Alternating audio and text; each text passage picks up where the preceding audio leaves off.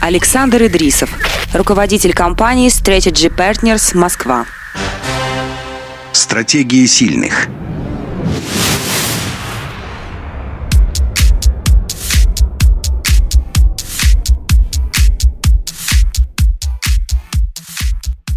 На определенном этапе Атлантем понадобилась стратегия развития, и я взялся за ее разработку. Первое, что приходило в голову при взгляде на этот конгломерат, что, безусловно, нужно определиться с приоритетами, потому что на развитие всего и вся средств никогда не хватит.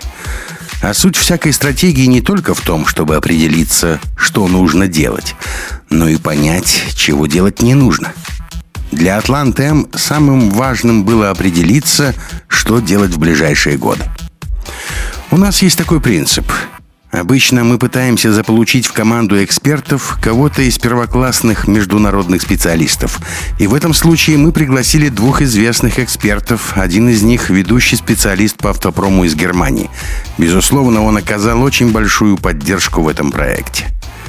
Команда начала работать. Были детально проанализированы все направления деятельности компании, международный опыт аналогичных компаний в США и Европе.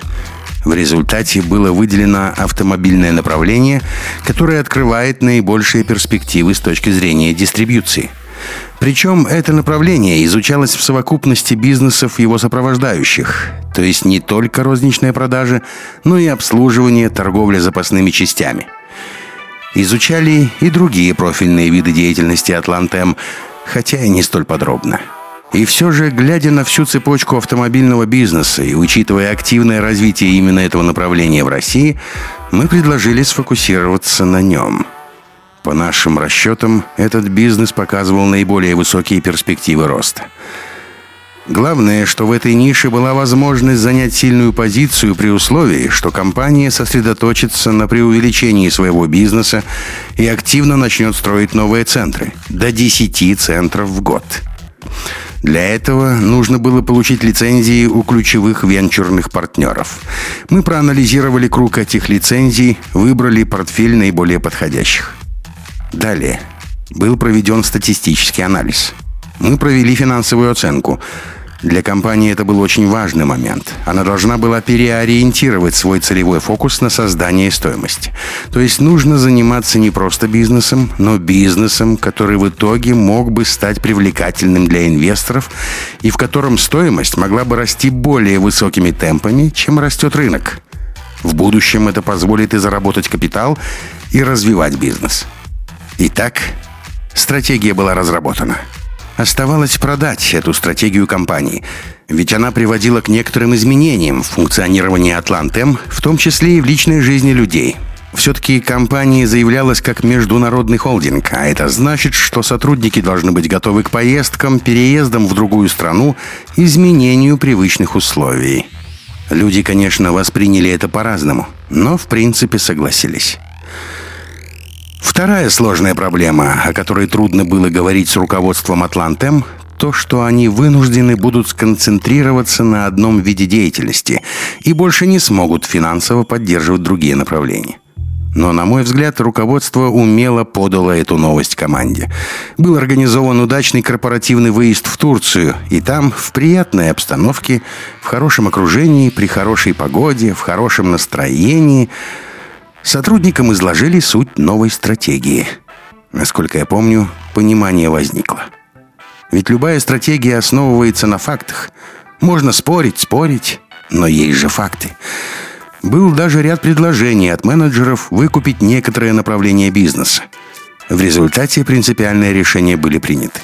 И, насколько мне известно, часть проданных тогда бизнесов сейчас также успешно растет. Далее компания выстроила четкие цели. Кстати, с точки зрения управления операциями и финансами, Атлантем всегда отличался от других компаний в лучшую сторону. У них хорошо использовались IT-технологии, четко контролировались финансовые операции, они хорошо выстраивали систему целеполагания и следовали ей. Не случайно Олег Хусаенов в прошлом году был признан лучшим предпринимателем России. Программа была действительно амбициозной – но так как она была сфокусирована, то была реалистичной. Стратегия должна быть реалистичной. Рвануть можно, но можно и не выдержать рывка. Результаты этой стратегии очевидны. Она не осталась просто бумажной мечтой. Часто бывает так. Пишут красивую стратегию, но не реализуют ее.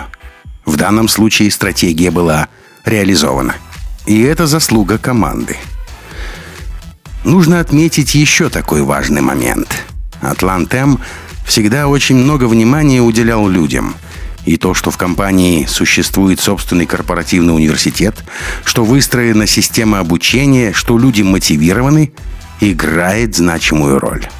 Конечно, кризис внес свои коррективы. Но еще до кризиса компания выросла в несколько раз. И если бы не кризис, эффект был бы значительным. Компания уже сейчас восстанавливает обороты и, думаю, придет к прежнему уровню. Сейчас в автомобильном бизнесе свои проблемы. В связи с высокими пошлинами на импортные автомобили выросла их цена, поэтому динамика продаж может быть снижена. Но все равно люди будут ездить на автомобилях, будут их покупать, соответственно, бизнес будет развиваться. Кроме того, новые правила действуют для всех участников рынка, и в этой ситуации кто лучше подготовлен, тот и вытянет. Я спокоен за Атлантем. Они выстояли, вовремя сократили издержки. Причем им пришлось сложно, потому что они росли быстро, много инвестируя в новые центры. Естественно, это увеличивает риски.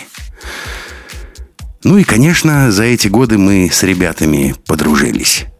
Потом мы вместе делали много проектов, занимались и телекоммуникационным бизнесом, и сервисом, и стратегией для отдельных центров.